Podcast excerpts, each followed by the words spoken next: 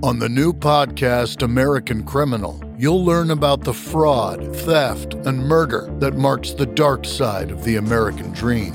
Like the Menendez murders, was it two greedy kids who killed their parents for money, or is there more? Listen to American Criminal wherever you get your podcasts.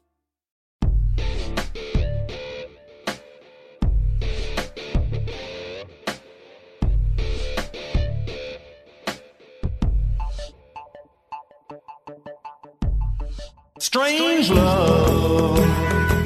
Today, Ray, as we release on Valentine's Day, it will be a strange love story. Really fucking weird and beautiful, too. It includes cruising in a 61 car, getting some kicks on Route 66. This love story is caveman primitive and as raw as the roots of rock and roll. There has always been goo goo muck at their sweaty, chaotic live shows. There are dames, booze, chains, and boots in this love story. So let's get fucked up as we wear our sunglasses after dark doing the zombie dance and ultra twist. And of course, the party is always cleaned up by the garbage man. I was bitten by the sound and caught the psychobilly fever of the cramps in high school and more so in college. Today, we are going to try to tell the wildest rock and roll love story ever. It's the story of Poison Ivy and Lux Interior and the rock and roll importance of the cramps. Get ready, it's going to get weird.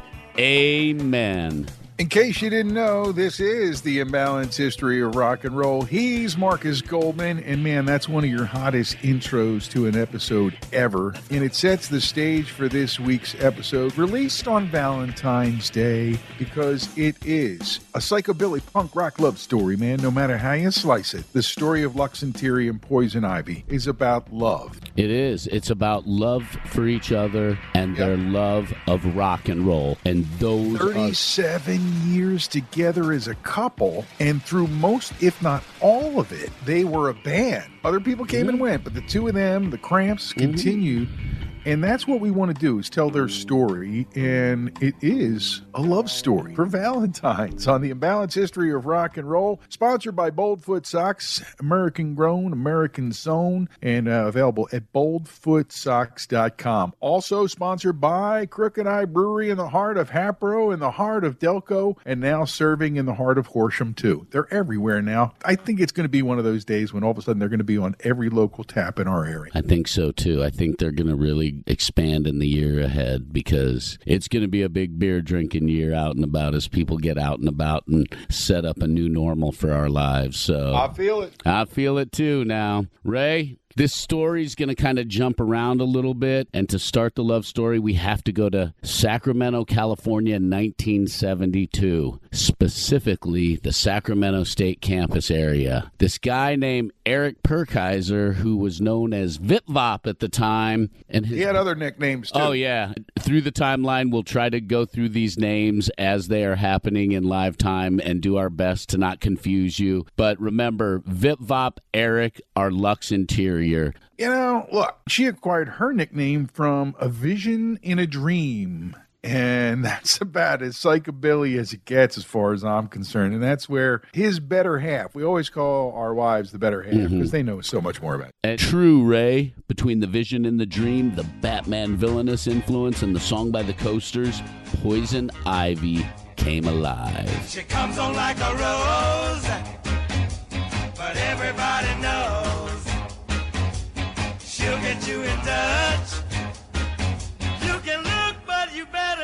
touch. Poison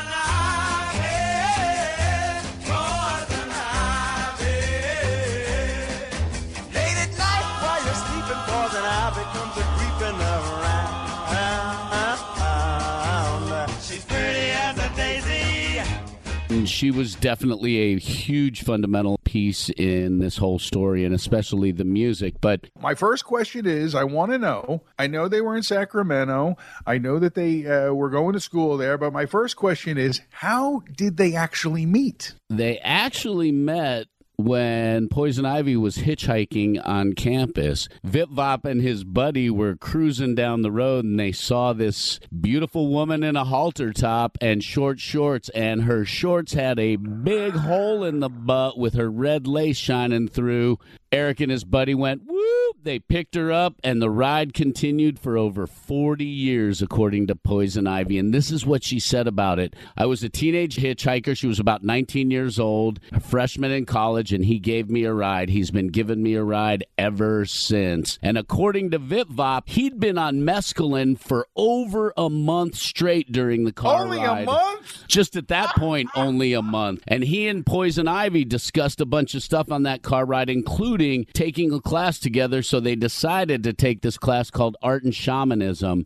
And according to Ivy, the relationship, which was preordained in her eyes, really took hold the first day of class. Ivy was already in the room. And as soon as Vipvop walked in, she sent out those please sit next to me vibes. And so he walked over, sat down next to her, and they began talking. And then Ivy mentioned it was her birthday, so Vipvop reached into his folder, gave her a drawing of a woman in an abstract expressionist style. Ivy claimed that it had a lot of energy and that she said that she had felt like she'd known Vipvop Eric Lux her entire life and beyond at that point. When that happens to you at any stage in life, it gives you the willies. You sit there and you go, whoa. I know Now, your she was pretty young up. Mm-hmm. to have that feeling, but she was right. A lot of times you get that feeling at a young age and you end up being wrong. It's not the person you're It's more lust. But- it is. It's more lust It- at- for but- many times. But when lust turns to the fulfillment or the realization of what you thought it might be, which is what happened with them. I mean, they were together. They'd still be together. He was older, but he had that uh, aortic dissection. Mm-hmm. Yeah. I talked to the medical expert in our house, Marisa, and she said, "Ooh." She didn't even say anything else. Just, Yeah. "Ooh." yeah, my mom survived an aortic dissection, so God bless her, man. She was lucky. There one was a doctor at the table with her, and they got her to the hospital. And there was something like they thought it was bad agita. It was crazy, and yeah. So That is absolutely pure luck and happenstance that she survived by because Less usually five. you hear about it, somebody goes, oh, and then they go down and then they never open their eyes yeah, again. it's like ten minutes. You get ten minutes at that point, or something like that. and You usually bleed out, but The thing is, they were together on the road, all over this crazy marble that we live on, right? They Mm-hmm. would work together all through their years. All different people would come, and guys would play drums, and people would play bass, and other people. And at one point, they had two guitars, all that stuff, right? But they were together as teammates, as Mm-hmm. crampy twins, all that time until he passed. And now she lives the quiet life, I guess you'd say, for a punk rock Mm-hmm. queen out in Glendale, California. And it's one of those things, you know, I get like a hmm about it, you know? The ending of it, the love story could have ended a little bit more happily, well, yeah, but shit happens. absolutely. And uh, that's why we're talking about it here on Valentine's, because it's really a punk rock love story, the story of the cramp. Absolutely. But that day in class, this is the stuff that's like the crazy stuff in this story. Like, because it was 72 and there was a art and shamanism class that they were taking, the professor had the class form a circle. They held hands. Vipvop had his professor on one side, he had Poison Ivy on the other side. The professor moved their energy in the connections clockwise and counterclockwise. And Vipvop said that he felt a thousand follow, okay. times the energy from her that he did on the teacher's side. And he said he knew at that point there was really, really, really something there. I believe that kind of energy is both transferable, feelable, recognizable, and all that. And in a situation like this, where there's a cosmic twist to it, like this couple, and you're the guy who's the uh, piece of connective tissue in the connection, you, you got to watch you don't get burned, you know, because it's that kind of a thing. And that's what they had. Now that we've established their meeting, who are Poison Ivy and Lux Interior. Poison Ivy, born Kristy Marlana Wallace, February 20th, 1953, in the Valley. But she was raised in Sacramento, California. Her parents were house flippers. She moved like nine times between kindergarten and high school. Wow, changing schools? House flippers time? in the 50s. That's wild, dude. That's like during the boom when everything was going up and like post World War II America was pretty crazy. And so But California was developing, so there was a lot of old houses being made new. I could see where they'd have something to do there, but it is really early on that trend. But interesting. maybe they were instilling that being early on a trend in their daughter. and because she was uh, always moving, she was that awkward, redheaded, skinny kid that people picked on. So she ended up taking on that bad girl motif and started smoking. Her older brother taught her how to play guitar, turned her on to the like likes of Link Wray and the Purple People Eaters and stuff like that. The Martian Hop by the Ran-Dells. We have just discovered an important note from space.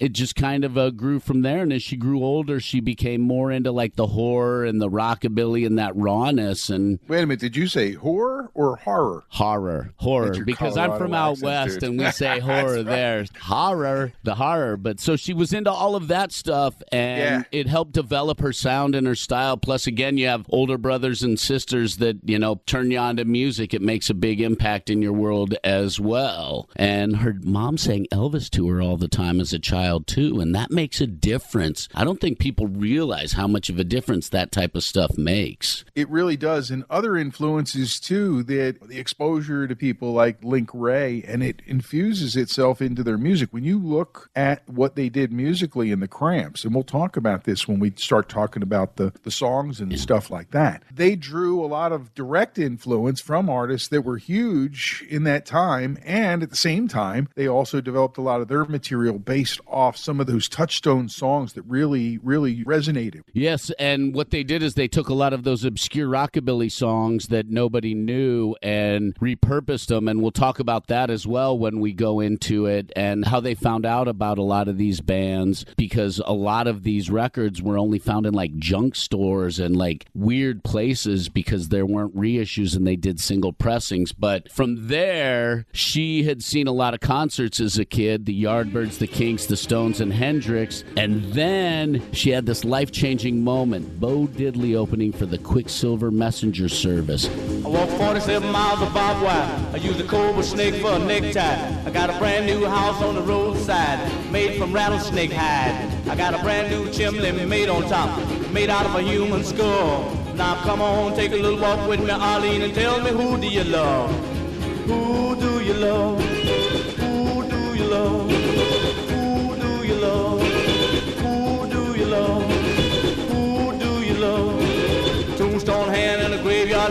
Just 22 and I don't mind dying. Who do you love? Who do you love?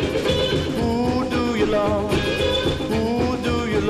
She saw his second guitarists that were usually called the Duchess. It was either Peggy Jones, Norma Jean Wofford, Gloria Jolivet, Cornelia Cookie Redmond, or Debbie Hastings. And that was one of those things that turned her on to the guitar because Bo Diddley had these women that were just killer on guitar with him. And then she attended Sacramento State. He wasn't attending there, was he? Yeah, he was. He actually Okay, so that was Yeah. it wasn't just like a chance Yeah, no. uh, hitchhiker thing. He was in No. the area. He didn't want to go to Vietnam, so he ended up at Cal State Sacramento. It was a real concern if you were that age Mm-hmm. anywhere and whatever way you could avoid military service or Mm-hmm. the draft. That was the big thing. The draft, which a lot of people don't understand today, was in, Mm-hmm. in effect even during peacetime until the mid 70s. Yep. So they meet there at college. Yeah. Is that a more famous college because they went to school there? It's not a more famous college because they went to school there. At that time, it was one of those crazy party schools. And at that time, when they met in 72, they were both into like T Rex and glam and stuff like that, as well as the rockabilly and things like that. And just kind of grooving. How did he end up deciding to go to Sacto State, though? That's kind of funny that a kid from Ohio, which is where he grew up, He wanted to uh, get the. Akron, would end up there. He know? wanted to get Maybe the fuck out of Ohio because because my city was gone. Akron, basically. But here's this Akron, which at the time that he was a kid there was one of those manly towns because of all the factory workers. So there was a huge problem. It was with a Rust Belt town. yeah, That's it was abuse really and alcoholism were huge in that town. And in fact, AA started in Akron, Ohio. So it just tells you about the atmosphere. Plus, they had religion, and Eric couldn't handle any of that stuff and wanted to get away from it. And so I think he just said, hey, California's pretty wild. and as far away there. from Ohio as you could get. And yeah, sure. Lux Interior or Vipvop at the time spent a lot of his childhood listening to a crazy rock and roll DJ in Cleveland that they could get in Akron. His name was Pete Mad Daddy Myers. He was on the station called WHKK, which is a legendary Cleveland station from the 50s and 60s. He is the Cleveland DJ who coined the term rock and roll. He mixed rock and roll, R&B, and horror movies and like that schlocky shtick stuff. And the kids went wild for it. He was adding rockabilly. He was doing all these wild things, you know, throwing Link Wray's Rumble into the mix of music and just blowing these kids' minds. two, one.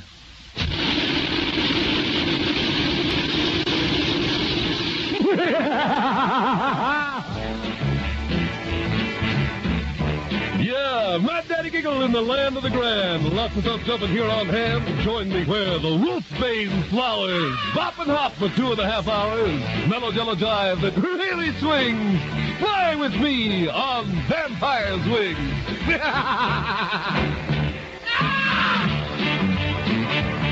You know, they should have never taken Link Wray out of the mix. He's one of the main influences for a lot of what we're talking about today, and with a lot of the psychobilly and mm-hmm. with, you know, rockabilly too. And his music, his riff, his feel is at the essence of a lot of what we're talking about today, but also all the other things that happened in the subgenre of rock and roll, Cramps were part of. Absolutely. And I do want to talk about Link Wray at some point because I'm curious as to why he got taken out of the mix. Because if you look at all of this, it makes absolutely You're getting into no my list of questions, buddy. Bec- One of my main questions I want to answer or try to answer today is why Link Wray Slinky isn't a classic of that era. I was listening to that, a lot of his other songs this week while we were getting ready because I kept hearing that feel that is in their music, in the Cramps music, and then even in the music of the artists that they were incorporating, uh, like Jack Scott's The Way I Walk is a perfect example of what I'm talking about. And I kept thinking, why isn't Link Wray more a part of this? And I just realized that he didn't really get the credit then or now as much as he certainly deserves for the influence that he played. And these guys gave him his just due. No, without a doubt. Ivy calls him her favorite guitarist of all time and does that many a I believe time. it. So this rock and roll fever hit him hard. He ended up seeing this band called the Ramblers perform live, and that was when he decided he wanted to be a rock and roller.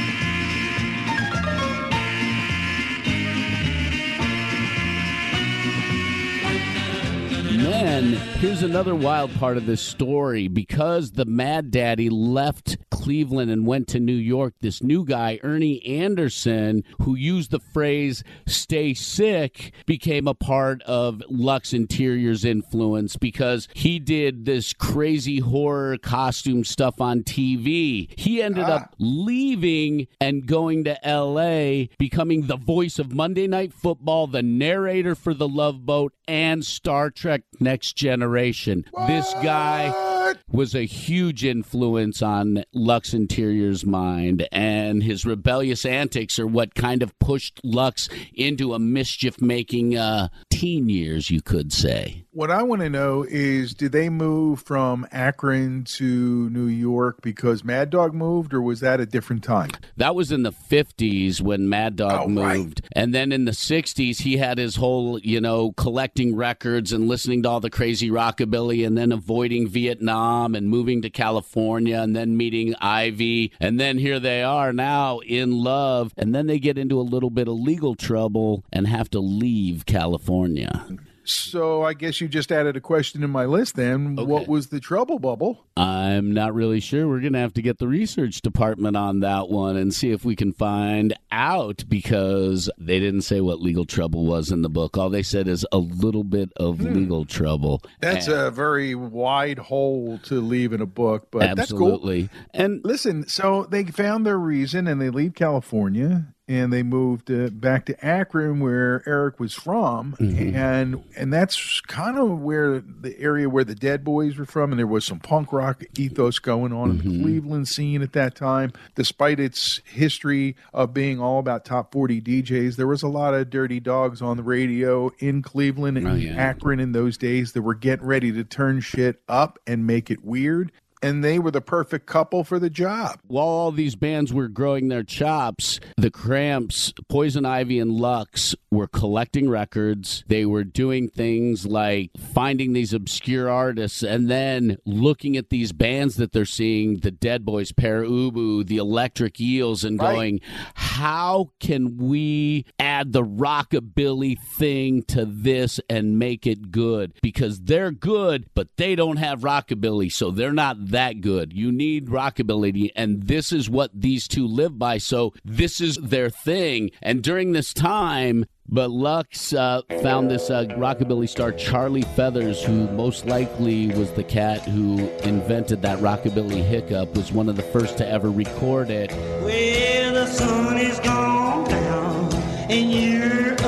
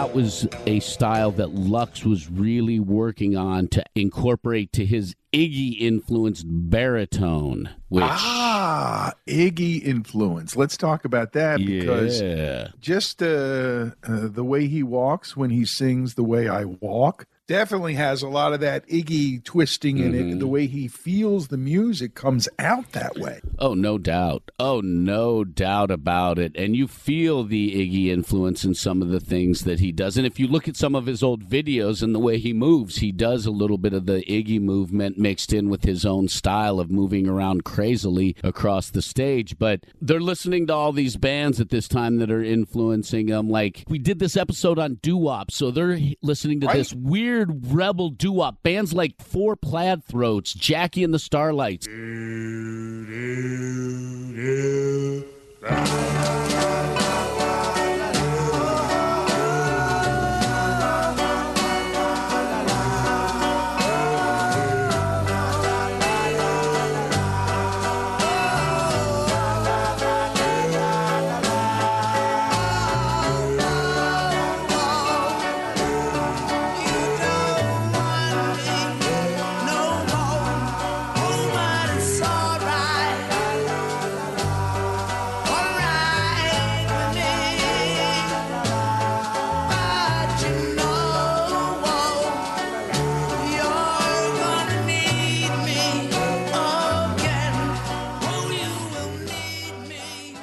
The medallions, the versatile, medallions, I've- the five dollars. I don't know any of these bands, but I went on YouTube and I listened to some of them. Seriously, it was crazy. I listened to them and it was it was a whole different style of like doo wop. It was almost like punk rocky doo wop in a way because well, it was you so know, different. you have your whole theory about the meth fueled Ramones uh, on Yeah. doo wop. You know, I'm I'm thinking it might be in that vein, buddy. of course, listen to like Link Wray and Duane Eddy and stuff like that as well. But they found a lot of love in that stuff. The Flamingos were another big early influence on them. My love must be a kind of blind love.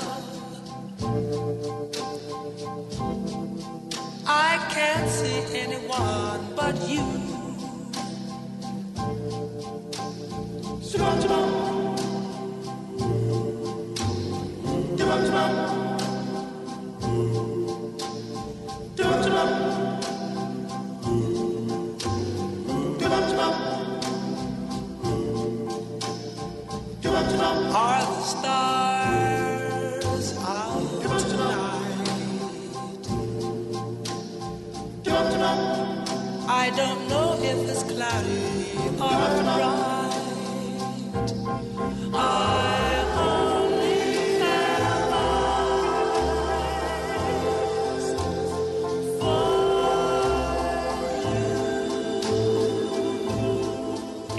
They went down to like Sun City and bought a whole ton of 45s from the studios that you couldn't get because Rockabilly didn't reissue and do those re recordings that Soul and Pop did over Nah, we and made it already. We made that Yeah, already. they were like, we with that. released Let me just 8,000 point and- something out to you. Let me point something out to you, pal, because you're saying something that's really underlined by their own discography, where they're drawing songs from. Yeah, they have their own songs like Garbage Man and Human Fly and things like that. They're all really cool. Mm-hmm. But like the way I walk from Jack Scott, and a lot of this is from the Off the Bone collection. That Mm-hmm. song is the epitome of where they come from. If you're looking for where the Cramps came from and, and that sound they have. The way I walk is just the way I walk. The way I talk is just the way I talk. The way I smile is just the way I smile. Touch me, baby, and I'll go hog wild. The way I love is just the way I love. Come on and be my little turtle dove. Touch me, baby, feels so good. I feel as though I wanna, then I don't know if I should. Closer. There's a Sam Phillips song in there. They did Surfing Bird. Everybody knows the bird. It's a murder bird, right? They Yep. did these songs. These are essential to the lineage that leads to the Cramps. Yeah. As weird and twisted looking as they are compared to the guys who made these records, Mm-hmm. this is the lineage. Am I wrong? No, you're 100% correct. You give me fever, Oh, right? Oh, dude, Fever is such a Dude. great tune the way they do it. And a lot of times with these songs, and we'll talk about it more when they get into it, they take these old classics and bend them to make them their own by changing Well, the the lyrics time. and They- tweaking they- it. Never know how much I love you. Never know how much I care. When you put your arms around me, I get a feeling that's so hard to bear. You give me fever. When you kiss me, fever. When you hold me tight,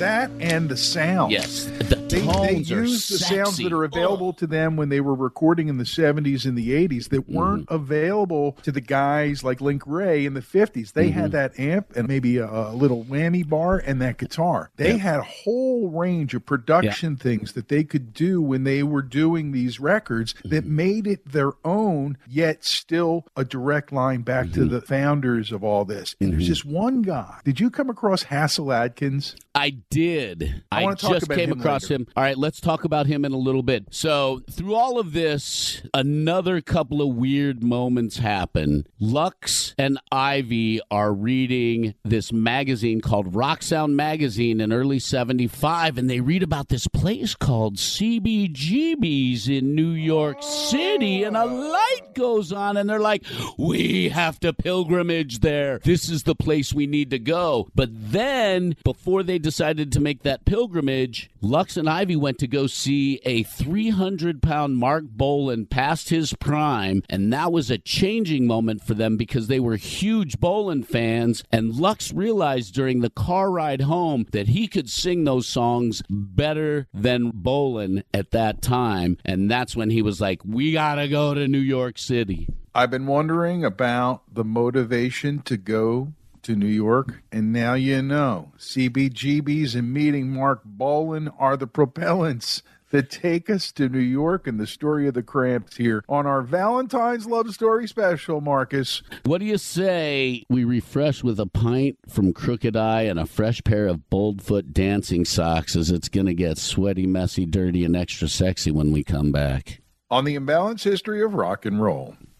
And we're welcoming a new sponsor to the podcast this week, Markus Boldfoot Socks, boldfoot.com. Thanks to Josh Law for joining up and being part of the support for what we do. Absolutely. 100% American made, grown here, sewn here. And the fact that he is a listener of the podcast Yes. and is why he reached out to us is huge. So we thank Josh for uh, reaching out initially to have this conversation about Boldfoot Socks being a sponsor. And we want to thank Josh for his service because he's a veteran, like so many members of his family who own the company, Boldfoot Socks, and 5% of all their profits go to veterans in need. So he's giving back to his own community.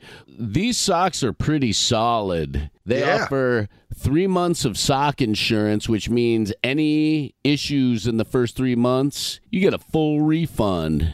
A full refund. So order those socks at boldfoot.com. And when you go there, save 15% if you're a listener of the Imbalance History podcast by entering the promo code HISTORY15. History and the number one five.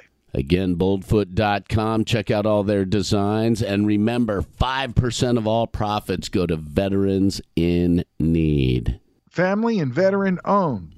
Boldfoot socks at boldfoot.com. A new year a Crooked Eye and a new slate of freshly brewed ales. And your favorites, right? Of course, the favorites always. I'm excited to try some of these new beers in 2022 as well because it's a new year. Try some new beer. See what's new in 2022 at York and Montgomery in the heart of Hatboro. Always a good time to be had there. The live music, the events, the blues jam on Wednesday nights.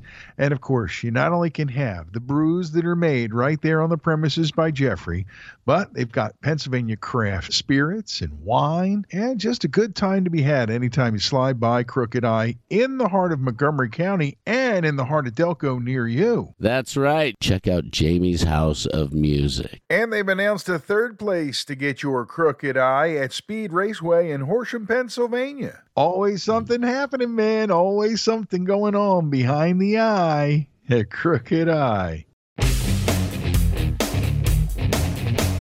Hey, Pantheon listeners, Christian Swain here. You caught me just finishing up some editing on Getting Real with John and Beth. I want to share my first experience with Factor Meals for you. I think you'll find this interesting because I bet the same thing happens to you. I had just received my first shipment from Factor Meals the other day, and I was excited to try one of the prepared restaurant quality meals for myself. Anyway, I was working away and noticed it was very late and it was my night to make dinner. I jumped up and headed to the kitchen, went to grab the ingredients for the dish I was going to make, and realized I was missing a prime ingredient. Well, I could make a run to the store, or I could make one of my new factor meals.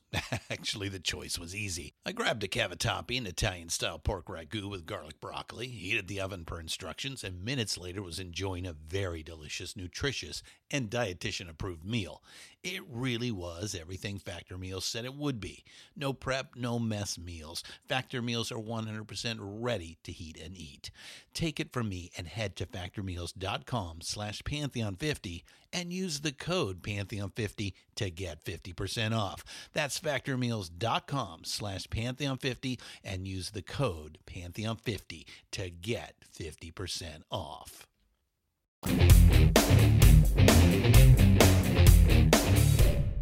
Happy Valentine's to all the lovers. Releasing on Valentine's Day 22, it's The Cramps, Lux Interior, Poison Ivy, a psychobilly love story, and your narrator, you're totally down and into this thing. Half of this podcast team is the one and only Markus. You were born to do this in the darkest way.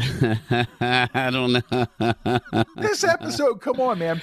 Look, when we were doing our Halloween brainstorm, right? For and we ended up doing the cramps versus typo, which is kind of a silly notion, Yes. but we had fun with it anyway. Absolutely. The next day, I go on there. and You must have seen Valentine's Day, and you knew you wanted to do the love story I knew it. of uh, Lux Interior. Uh, that's Eric and Poison Ivy, his better half, Kristy, right? And I didn't really get it at first, to be honest with you. I like the Cramps. Some of their songs are really cool. I like where they came from, which we talked about in the first half. And I kind of had a couple of the questions I have figure themselves out along the way, but there's still one that I think we're going to get to the answer on. What I really want to know is given their proximity to and involvement in the New York City punk scene and CBGB's influence in getting them to move to New York, why aren't they more closely generally identified with CBGBs? Is it because they were also huge at Max's and Mud Club, or is there another reason? A couple of reasons. So Hilly was very uh, dismissive of them at first. He did not like them and want to give them a shot, which is rare because usually he'll give everybody a shot, and it took them some time. But when they moved in September of '75, they had nothing. They ended up in an apartment on the Upper East Side on 73rd, a half an hour subway ride from CBGB's. They had to make sure everything was easy for them to get to CBGB's where they lived. They were poor, they were starving, and they ended up, according to uh, Dick Porter in the book Journey the Center of the Cramps, they shared strength in their rock and roll mission, and their unwavering faith in each other ensured there was absolutely no question of them abandoning their chosen path. We never lost faith. We didn't doubt, said Poison Ivy. That's their love story right there. Wow, really is. And so right away they became regulars at CBGB's. They loved the punk rock energy of the Ramones and the other bands, but they wanted to do it with a rockabilly flair and they had to keep figuring it out. So they kept practicing and practicing and they would see bands like Suicide on stage at CBGB's who had a more aggressive crowd approach. Like they were more aggressive with the crowd and he kind of in a way that Iggy was at times and Jim Morrison, but maybe a little more punk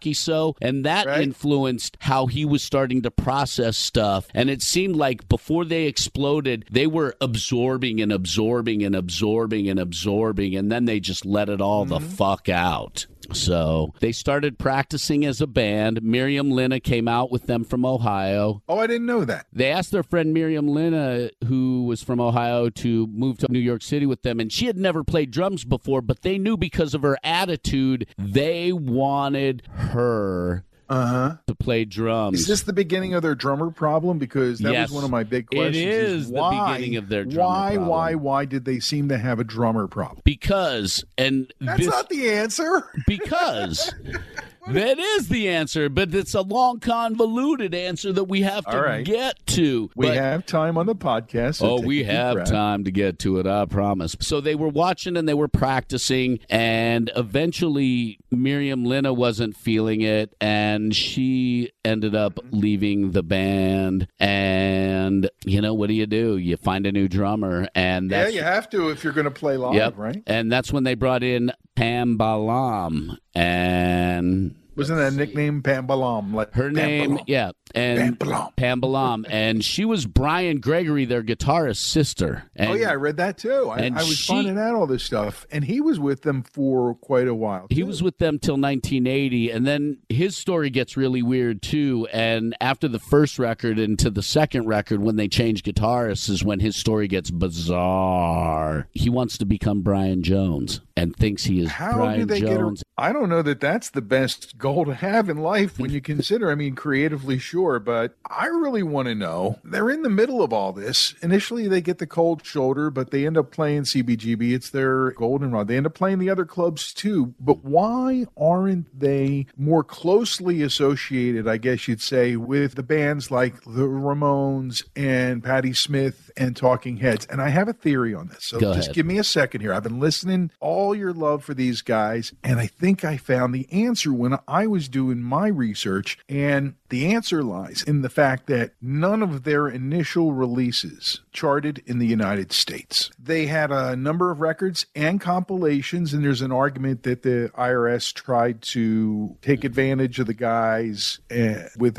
one of those re-releases, and people wouldn't buy it. I mean, all that crazy stuff. You'd think people would be generally supportive of somebody that is this groundbreaking. You don't see it. You see it in, in the UK as an indie off the beginning. You see it in the UK chart, uh, number one on the indie chart with songs the Lord taught us, right? So we see that as the first recorded release, even though they'd been around for four, five, six years from Akron to New York and trying to work into this. And we're going to get to Alex Chilton in a moment. Absolutely. You and I both are fascinated by him as a character. Absolutely. But then they go to Psychedelic Jungle. Again, nothing. And they make noise on the A Date with Elvis album, but not in the US, UK, and Australia, oddly. And Stay Sick, number 62 in the UK. And that's about all with the charts. And then you look down and they start including US charts because there becomes some action. And it's as they have moved along, uh, US fans are plugging into them, but they never ever get traction in the United States on the charts. And I'm not saying that you have to to be a band that matters. I'm not saying that you have to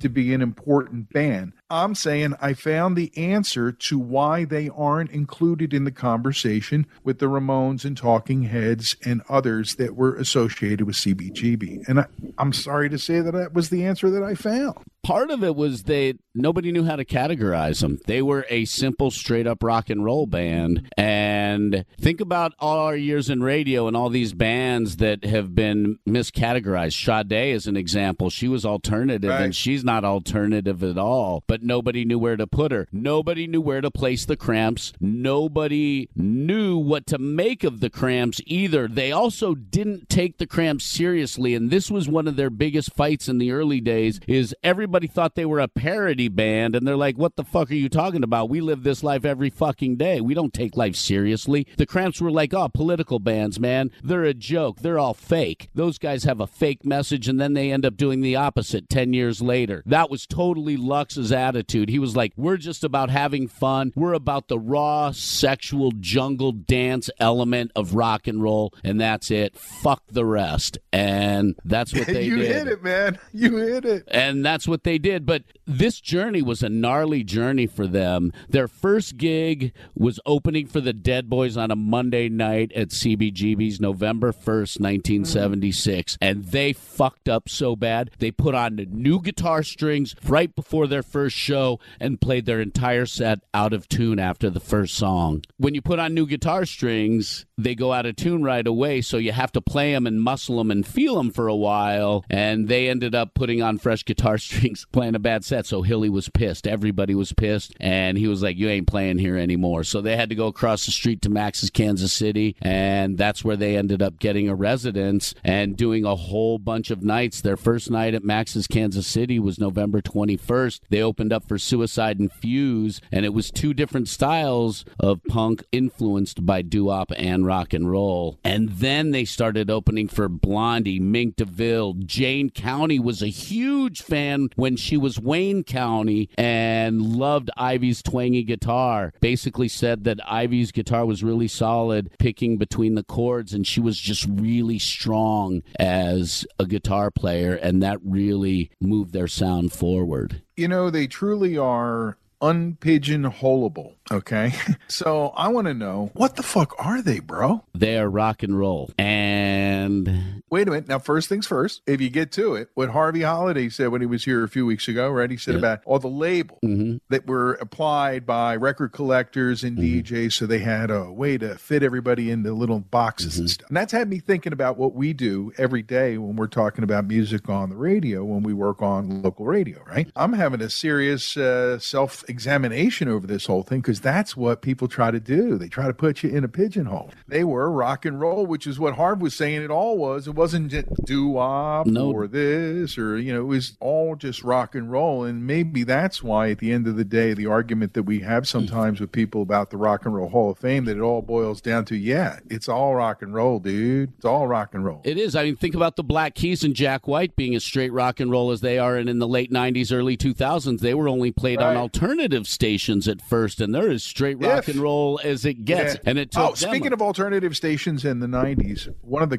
gods of alternative radio crosses paths with Lux and Poison Ivy. How did they end up meeting Alex Chilton and working with him on a few songs? Well, in 77, they did some recording with Richard Robinson. You might know him because he owned a magazine called Rock Scene Magazine, and he would pay for some bands to record. This was in the 70s. His wife is Lisa Robinson, journalist that we've talked about, who Sure, did all the her. Stones and, Yeah, sure. and her work, Zeppelin and all that. And that recording was a massive failure, but it got them a gig at this club called the Village Gate, where Miles, Coltrane, Aretha, Jimmy played, and guess who was on that bill that night doing a solo show? Alex know. Chilton. Uh-huh. Give me a ticket for an aeroplane. Ain't got time to take a fast train.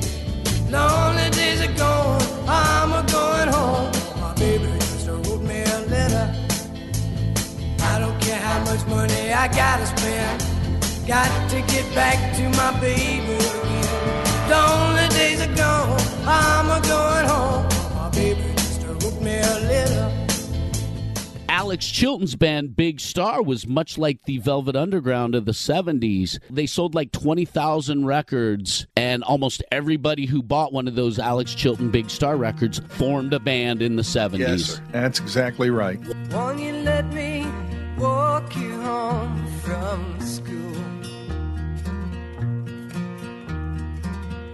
Won't you let me meet you at the pool?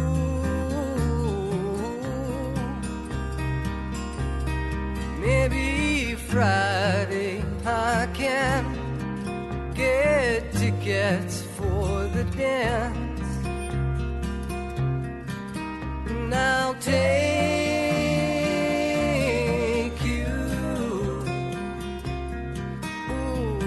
It's the Mallin's history of rock and roll. We are knee deep in the goop. Isn't that what they call it? Goop. It is. it is the goop. It is the cramps. They emit it in large quantities. Mm-hmm. And I've been spending a lot of time with their music, Markus. And to your credit, you've been a continued positive influence in that direction because as we've moved towards this episode, I've told you flat out, man, I'm like, I don't know how much I know about these guys. And the things that I'm asking you about are my honest questions because, you know, we're looking at connections here. And Mm-hmm. Yeah. you mentioned Miles Copeland, who was connected to our friend Annie Haslam, and they did a record for IRS and that uh, collection that the fans were screaming about. The fans, right? Their fans are the most loyal sons of bitches on the planet. Oh, without a doubt. They will not ever vary. And I see it because it's in my house Mm-hmm. when it comes Yeah. to you. You know, You're are right. one of those fans, and I see it. And what I say is, the people who've gotten involved with them realized there was something special. And I think you hit it on the head earlier when you said they didn't really know what to do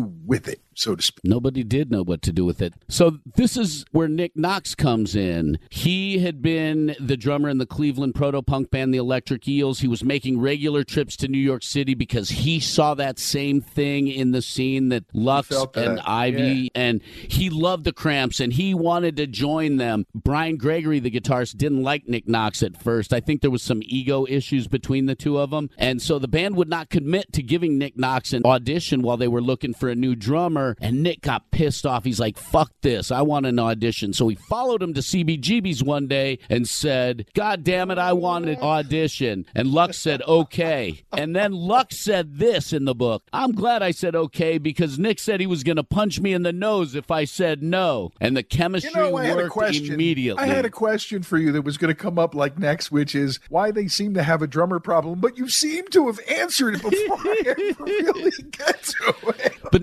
oh Nick Knox stayed with them for a long time. Their next problem became Bryan Gregory, which he had some ego issues with Nick Knox, but they had really great chemistry playing together. So they ended up working, and then they ended up going to Memphis and recording some songs with Alex Chilton in October of 77, and which at that time they played to their biggest crowd ever of over a thousand people. It's the crowd hated them at first, but by Oh. about four or five songs in, they won the crowd over because they were crazy. And then they ended up doing a background record for a guy named Jim Dickinson at Sam Phillips Studio. He did a cover of a rockabilly song. When the Rolling Stones rolled into Muscle Shoals in the middle of the night to record some songs off the radar and off the Union radar and all that, they were trying to squirrel away songs. Jim Dickinson is the piano player on those songs. I think Wild Horses is one of them. And he was a Shoals guy,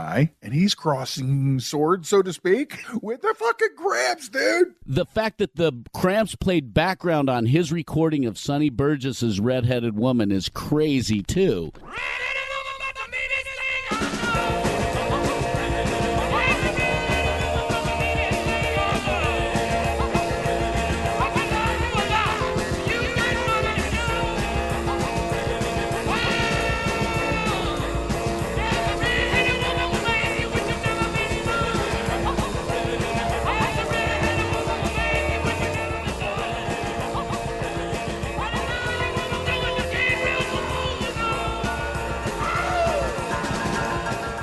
That's what they did. And oh, then Oh, yeah, he was good at that. At these ardent sessions with Alex Chilton, they did a cover of Ricky Nelson's Lonesome Town.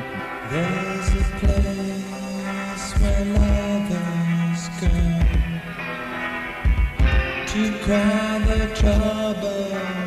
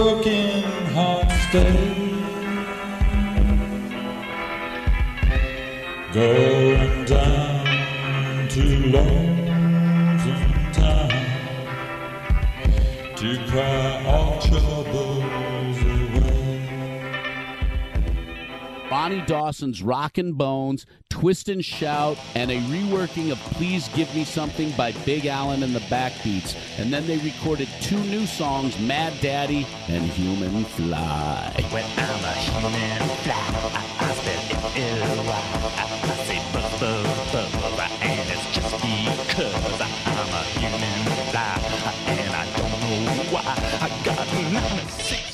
96 tears and 96 eyes. I got a garbage brain that's driving me insane, and I don't like the ride. So push that mess to the side, and baby, I won't care, 'cause baby, I don't scare, 'cause I'm a reborn maggot using germ warfare. Rock.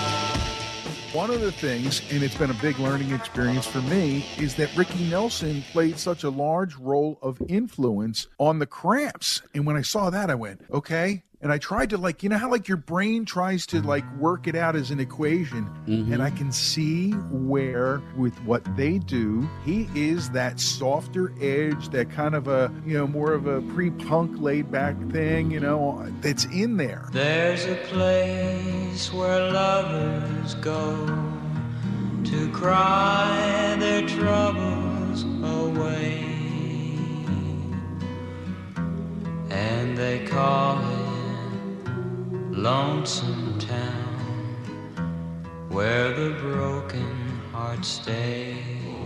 To see that as part of the influence and not just Link Wray and not just Eddie Cochran. You know, man, I'm learning it all the time. You and Me me, too. we talk about I'm it off, learning off the uh, podcast air all the time. You know, Did you have any idea that Ricky Nelson did rockabilly in his early days? I had no Yes. idea. That I did not know. I thought he was just a heartthrob teen love. I didn't know about his rockabilly thing, so I was like blown away by that. And then Lux said that he was the clean cut rockabilly kid in those days because everybody else was a drunken hillbilly, and so he kind of mainstreamed all that rockabilly. that's a little harsh. I know, but the fact is that Rick was real at it. Look, he was on TV since he was a little kid. He was Mhm. one of America's favorite young sons, right? Mm-hmm. Turns out he's an incredible talent. He really brought a lot to the table musically, not just a pretty face off of Mm-hmm. television. Incredible talent. And we have to do an episode about Rick Nelson sometime. Also, there's a little bit of a teeny Philly tie right before they moved to LA. So in November 77, they were touring a lot over the Northeast, and Lux tore his knee cartilage at the Hot Club in Philadelphia, and they had to take some time off, and they ended up working on some new songs at that time. But at the end of the year, they released a cover of Surfin' Bird and The Way I Walk as a B side, and nobody could categorize those covers, so nobody knew where to play it. Oh, well,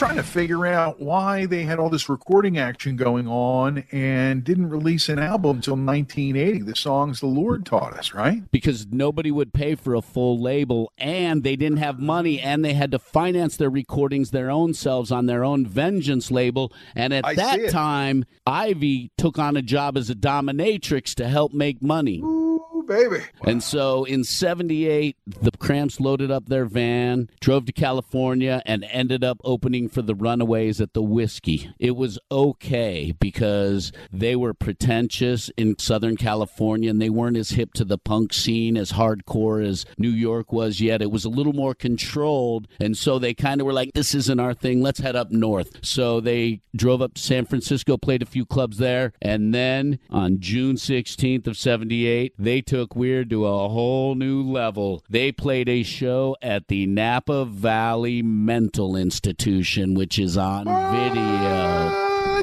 Yes. It was absolutely crazy. Men and women were humping each other on the dance floor. They were doing things that you'd expect them to do in an institution, like licking the walls. Doesn't happen on this podcast. I know that.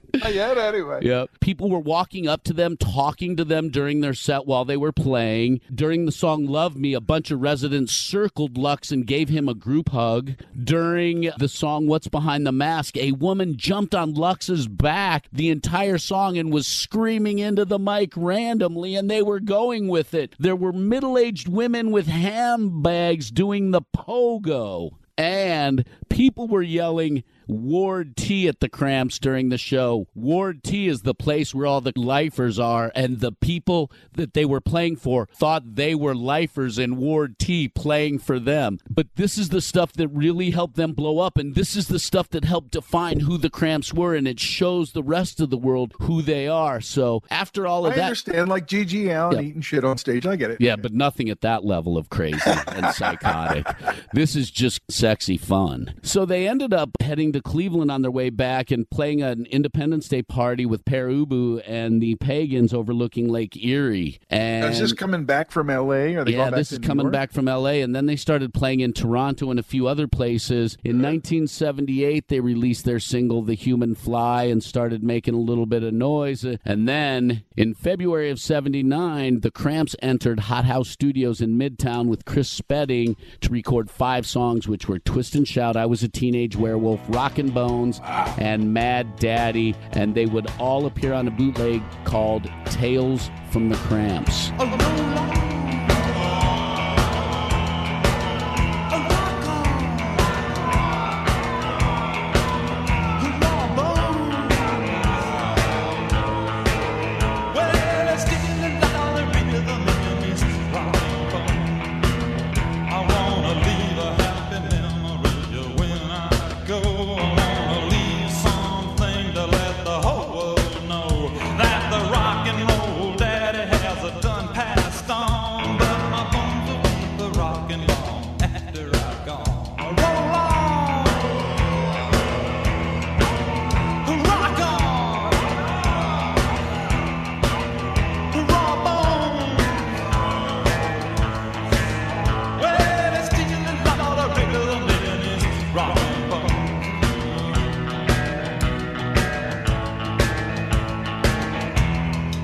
I got a question for you. I looked at the long list of bootlegs that are out of the Cramps, uh, studio stuff, live stuff, and I guess I want to know if you own any of them. There's dozens. I do not have any of them. I had a couple of them and they got lost moving out here, and I'm so sad about it. I lost a crate of Oh, buddy. records and I don't know where they are. Not that crate. Yes, that crate. I know that, that feeling crate. of fear. That crate. But oh man, like they were making noise. The Clash loved them, and the Clash reached out for the Cramps to open up for them at that famous Palladium show on East 14th Street. Bo Diddley was on that bill too. Can you imagine that? And then they went to England to open up for the police as for all of their Miles Copeland stuff and getting Right, onto illegal and IRS records. right? And so then they ended up going to Ohio and recording a bunch of stuff with Alex Chilton for IRS. And we end up with the album. Greatest Weirdly, they only had one original album for IRS. All the other ones were on their little labels, right? Yes, but they were all like Miles Copeland labels. They were subsidiaries of Illegal and some of those other labels dude. because he I was a, he's a that. smart man, Miles Copeland Oh. is. He had like seven or eight Funny, too. labels under him and very interesting and quirky. I mean, their dad was a CIA operative in the Middle East. I know. That's But- crazy. Yes. Oh, yeah. We're not supposed to tell anybody.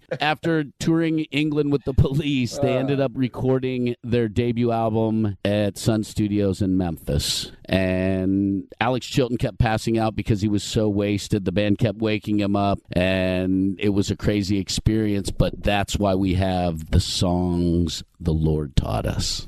Teenage Werewolf is one of those songs that I wanted to talk to you about because I know the influence is there. I've already mentioned Jack Scott, but the riff from The Way I Walk and the riff from Teenage Werewolf by the Cramps, you could find places and overlay them, I'm sure, like a mash where they would be like right on top of each other. It's so direct. And you realize that if you loved that feel or you loved that feel and discovered it later, what I would say is 1959 guitar. It's really a huge stamp on everything that she does with the guitar. And she runs the banner up the pole every time she did it, every show, every session to create her own stamp on that kind of style of guitar. Oh, yeah. Amazing. I'm glad you keep mentioning Link Wray because his part of the story is so important. And if you listen to Sunglasses After Dark,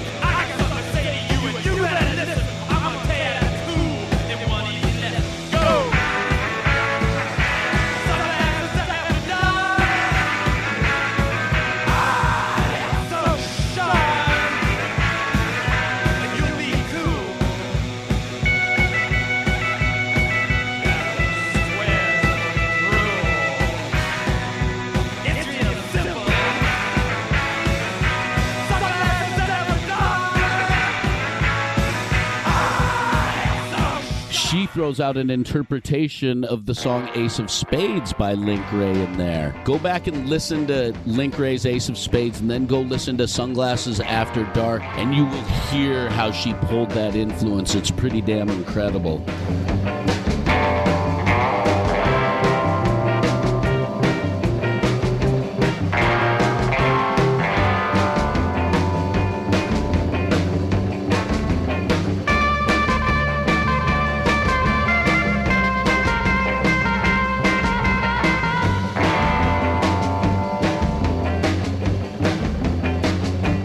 Into this shit, man. You got me into this. And I don't know if I'm getting out because it's like a swamp. The whole thing is like a giant sci fi psychobilly swamp of rock and roll. And I am so deep into this. But I got one more question. The song One Piece at a Time by our Lord Johnny Cash is noted as a song that has a whole lot to do with inspiring them to be the Cramps. So I just wonder why they never recorded that song that influenced them so much. I'm going to guess that they tried, but they couldn't give it the rockabilly twang that they wanted to, and they couldn't interpret it the way that they felt they should interpret it. And my guess is when they didn't cover bands that they maybe could have covered, it was because they tried and weren't able Right. to reproduce it. But they also made a vow not to cover Chuck Berry. They loved Chuck Berry, but everybody else did, so they didn't want to ah. cover him. And that I'm was like, the only why reason. Why would you do that if you love them? But I get it. Hey, I found out something that I didn't know I knew. New from 2002 in regards to the Cramps. Lux was the voice of a character on SpongeBob SquarePants. He was the lead singer of the bird rock band called the Bird Brains, and I remember the Bird Brains, and I hmm. remember me and the kids just thought it was fucking hysterical. Come with me to the land I love. It's not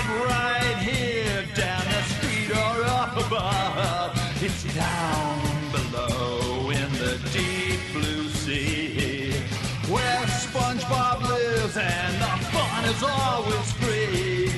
Down, down, down to the bottom of the sea where our salty friend SpongeBob waits for you and this is the other part that blew my mind. Tom Kenny is the voice of SpongeBob. When Lux died, Tom went to the funeral. So SpongeBob was Lux Interior's funeral. Think about that. Think of the imagery. And that's the kind of thing we're talking about. I just blew your mind a little bit, didn't I? I remember reading about that and they jumped out and I can't remember that episode of SpongeBob. I have to go back and look for it. But at that time, which we will get to, he had come out of hiatus after being in the dark for like 18 months and nobody was sure what was going on with the Cramps. So, going back to their first album which they released Gravest Hits and then followed it up with Songs the Lord Taught Us, produced by Alex Chilton, they were making a lot of noise. They had a huge following of the underground nature. And then at the end of that tour, which they toured the United States with the Buzzcocks and Gang of Four, Bryan Gregory freaked out and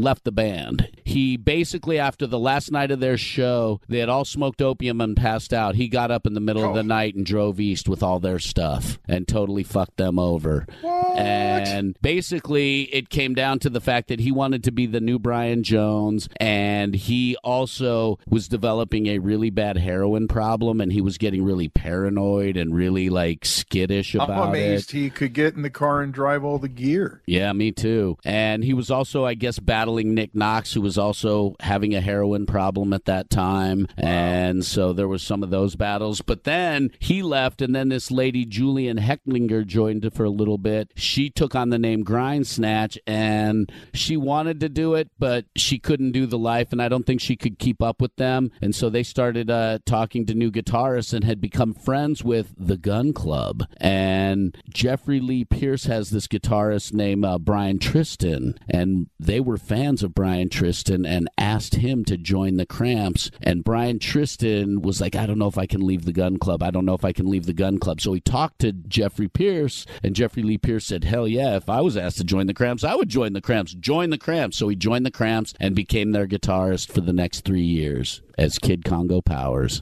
The next album, Smell of Female, in 1983. Man, So- they had the product flowing, whether it was new stuff, stuff with movies, stuff with uh, compilations, music flowing out constantly. and their first track, The Most Exalted Potentate of Love, was covered by Queens of the Stone Age. What's clear is the more you read, the more you learn that the Cramps were influential over a lot of people. Not maybe like, oh my God, we are the band we are because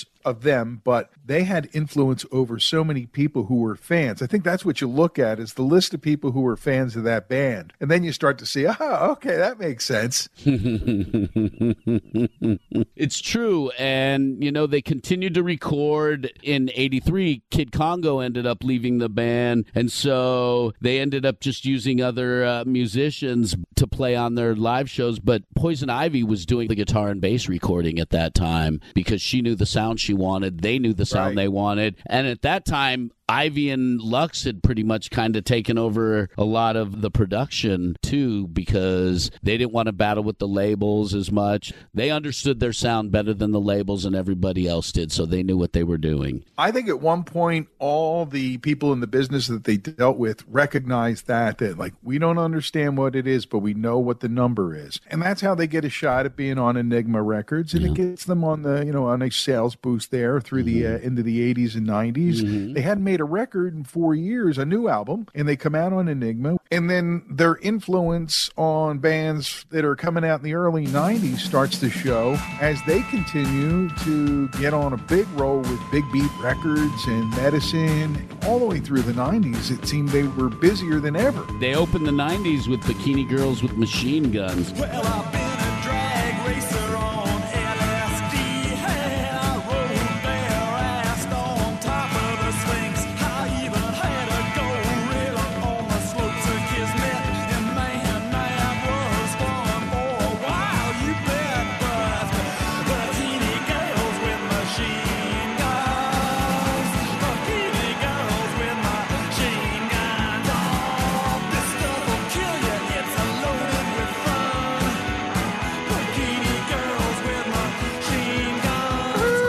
creature from the Black Leather Lagoon, and they were really mm. doing it. They continued their rock and roll vision and they continued pushing it forward. They changed a lot of members throughout, but the two constants the whole time Mom and Dad. Lux and Poison, and their love was tied into the band. And even though people left and they changed members, they seem to not hold a lot of grudges, too. Well, Markus, your love of the Cramps is clear.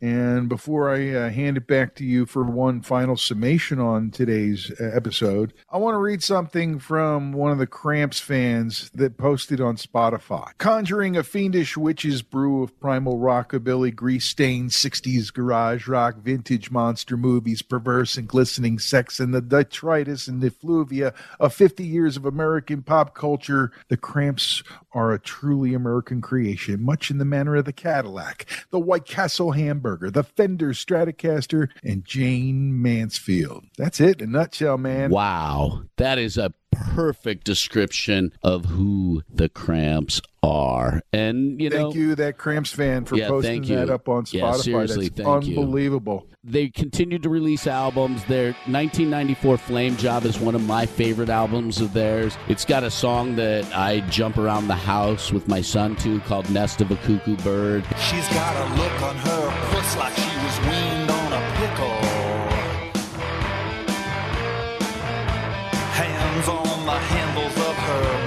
her. In the nest of the cuckoo bird. In the nest of the cuckoo bird. She's in a gang on the street that's so hard and slippery. You'll get a bang in the teeth with no charge for delivery.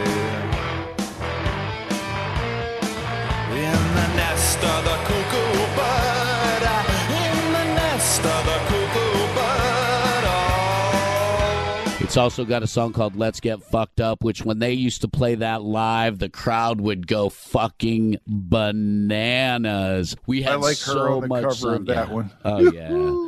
They just continued to do it. Even their last album was a beauty, Fiends of Dope Island. It was done in 2003, and after that, they just kind of played. I mean, by that point, Lux was almost 60 years old, and the life of a road dog Hey! was hard at that point. Nothing wrong with the age, but being a road dog, you know, doing 14 shows in 20 days is hard when you're 60 years old. It's hard at any age, but yeah, as you get older, it definitely is. And he didn't know that he had a lifelong condition that weakened his heart and pushed too hard, I guess, and had the uh, aortic dissection, which is sudden. So you're not really thinking about, wow, today's the last day of my life, and then it is. I'm just glad they still had all those years of touring together and being together. They were a, a unique pair. And I always have to root for the unique people who get together and find each other in this crazy, fucked up world we live in. Seriously, the fact that that kind of a love story even happened is sort of magical in its own weird way because you don't really read or see love stories like that unless it's Hollywood and then it's really fluffy. This is raw and this is dirty and this is awesome. And it's the way I think a real love story is and it's a rock and roll love story and that's who they are. That's who they were. That's who they will always be.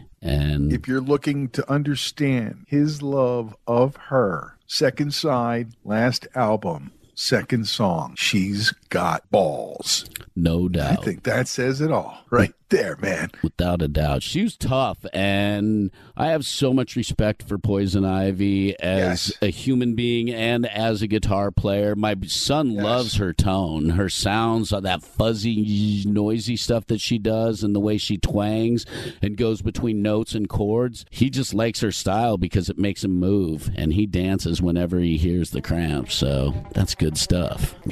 I'm glad to see that we did this and really got into it. And what a great way to find a, a door into it by plugging into their love story and in the day for loggers. It seems like the only way to present the Cramps is presenting it as a love story because it all revolves around Poison Ivy and Lux Interior, and they use their love energy and their love of rock and roll. And I know that sounds so fucking weird to say, but they Actually, used all of that energy. Sounds more punk rock than you think, Okay. but go ahead. but they use that energy to create this thing, and this, This thing. that This energized thing from people. that fucking place. Yep. The and- lagoon, whatever you want to Absolutely. call it. If anybody out there understands rock and roll, it is the Cramps. They might have one of the best understandings of rock and roll of any band out there. And that's not a knock on anybody else who's extremely knowledgeable and studied as they are, but their raw feel and their raw grasp of what rock and roll is and the sexy aspect of it is so important. And that's how they lived. And it came through in all of their music. Before we head on out of here and wrap things up, we want to thank our sponsors, Boldfoot Socks and Crooked Eye Brewery, and encourage all of you Cramps fans to come out of your little nooks and crannies in the universe and come out and give us your stories about seeing them. And maybe you met them at one point and you got to see that love that we've been talking about. Absolutely. And if you've not listened to the Cramps before and you're totally new to them, please listen to some of their music. It will make you feel good. It will make you move. It will make you boogie. It may not be as easy to navigate as some on Spotify, and I'll just tell you to be persistent and start with songs that the Lord gave us, and you'll find your way forward. It's a great place to start. And check our posts because we may have a list of songs for you as well. So hit us up at imbalancehistory at gmail.com or on the socials. You can hit us up on Twitter at imbalancehisto. On Instagram at the Imbalance History of Rock and Roll. Pretty much the same on Facebook until the next time that we get together to crack the mic to talk about insanely weird stuff, including great rock and roll like the Cramps. Happy Valentine's Day from the Imbalance History. Of rock and roll. Coming soon, R&B in the 70s, part 2 on the imbalance history of rock and roll. It's really about the rest of the story that we didn't tell in part 1. And we'll be talking about artists that we didn't talk about in the first part, including Curtis Mayfield and the Impressions, Earth, Wind, and Fire, Isaac Hayes. And we'll dig into artists that we barely touched on, like the Delphonics, the Spinners, and the Stylistics. More soul, more funk, more groove in R&B in the 70s, part 2. Releasing February 21st, wherever you get your podcasts, and on the Pantheon Podcast Network.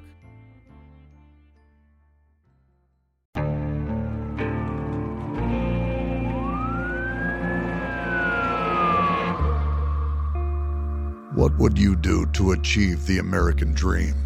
The big house, the happy family, the money. Would you put in the hours? Would you take a big swing? What's the problem? What's the problem? Would you lie? Would you cheat? Would they shot? Would they shot? Would you kill? Yes. My mom is dead. My mom is right there. From Airship, the studio behind American Scandal, comes a new true crime history podcast. I'm Jeremy Schwartz, and I'll be taking you inside the minds of some of our most notorious felons and outlaws, exploring the dark side of the American dream. In my new show, American Criminal, you'll meet the picture perfect brothers who killed their parents, the thief who stole babies, the crypto king who siphoned off billions, and plenty more. From assassins and gangsters to killers and con artists. Whatever the case, whoever the criminal, you don't know the full story. Until now. Don't miss the debut season of American Criminal, The Menendez Brothers, beginning February 29th. Listen wherever you get your podcasts, or to get early ad free access to the entire season first, plus hundreds of other ad free history podcast episodes, subscribe at IntoHistory.com.